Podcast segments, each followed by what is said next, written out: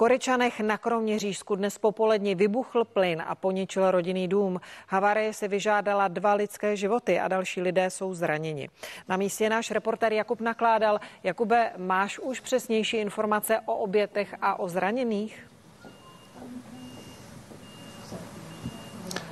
Pěkné odpoledne. Tak eh, ty informace se v poslední hodině velmi různily, ale zatím ty eh, poslední, které k nám od záchranářů eh, přišly, mluví jasně. Dva mrtví dobrovolní hasiči a další čtyři zranění. Rozsah těch zranění u jednoho vážné zranění, vrtulníkem letěl do nemocnice, u dalších dvou by to měly být středně těžká a ten poslední čtvrtý byl ošetřen na místě a měl by být v pořádku právě teď doma.